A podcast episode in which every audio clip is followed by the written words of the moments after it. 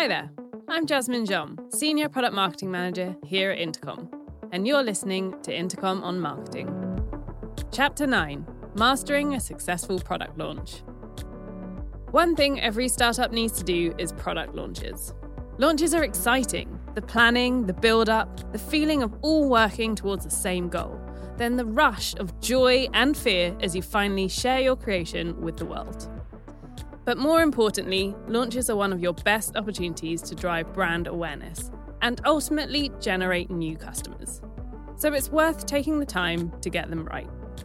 Launches can seem daunting, especially if it's your first one, or if you don't have a dedicated product marketer. And yet, despite the fact that hundreds of new products and features launch every day, it can be hard to find much content or advice about how to actually execute a launch. There's plenty of advice about the four P's of marketing, how to define positioning, and how to create certain assets. But there's very little on where to start and how to run a launch successfully. In my career as a product marketer, I've planned more launches than I can count.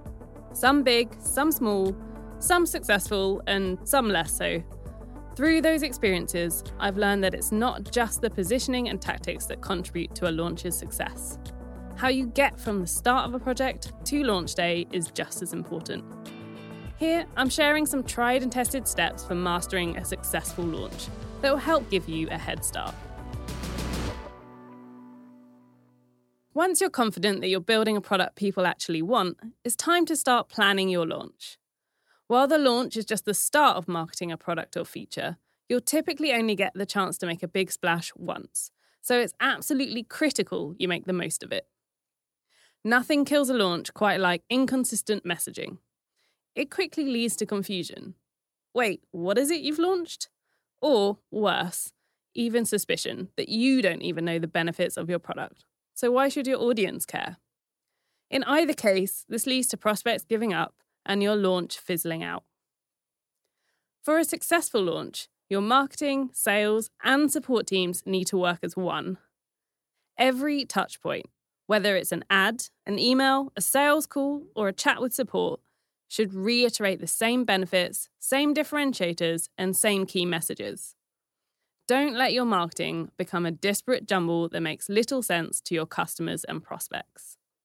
So, what's the secret? coordination, and communication. I know, I know, those two words aren't exactly sexy, but regular, transparent communication comes above all else in a successful product launch. That doesn't mean getting bogged down in tons of process. Some lightweight steps go a long way, and I'll share some that we use at Intercom. They're by no means perfect or set in stone. They're living, evolving processes that continue to change as we grow and learn too. This isn't a full list of every step in planning a launch. That could be a whole book in itself. But you should use these as a starting point for keeping your launch organised, consistent, and on track. Step 1 Identify owners and stakeholders. Typically, product marketing managers, we call them PMMs, own a launch. If you don't have PMMs yet, get one soon. And in the meantime, designate one person as the owner to drive the launch. This doesn't mean that person is doing all the work, but it does mean they're ultimately responsible for ensuring messaging is consistent, activities are on track, and the right people are involved and doing what they should be when they should be.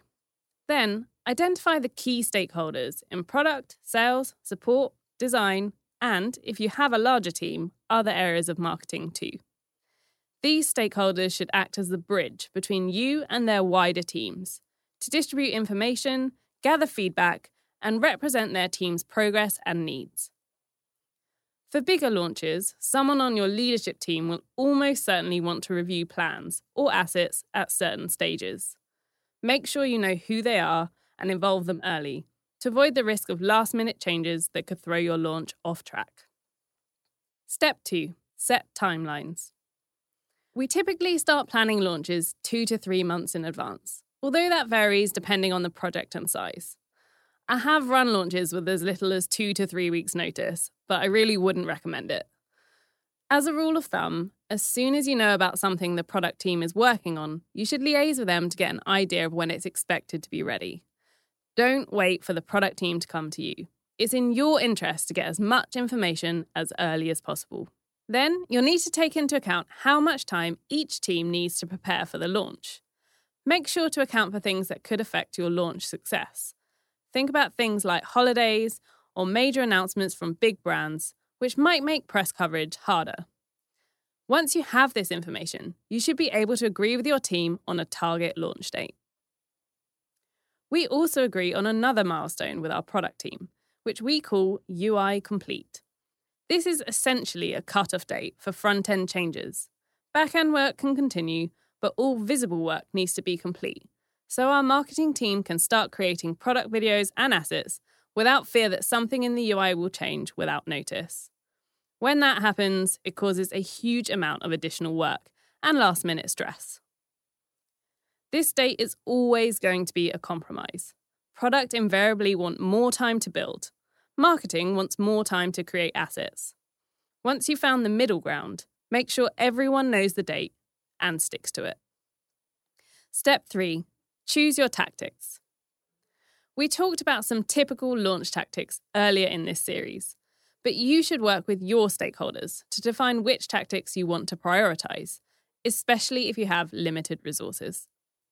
It's better to focus on doing a few things really well than spreading yourself too thin, so prioritize the activities that are most effective for you. This might require some trial and error, but you'll get a better idea the more launches you do. If you haven't done a launch yet, taking a look at what others in your industry do is a good starting point. Don't assume that your tactics need a large budget to succeed either. Product Hunt is totally free, yet is one of our biggest drivers of traffic on launch days.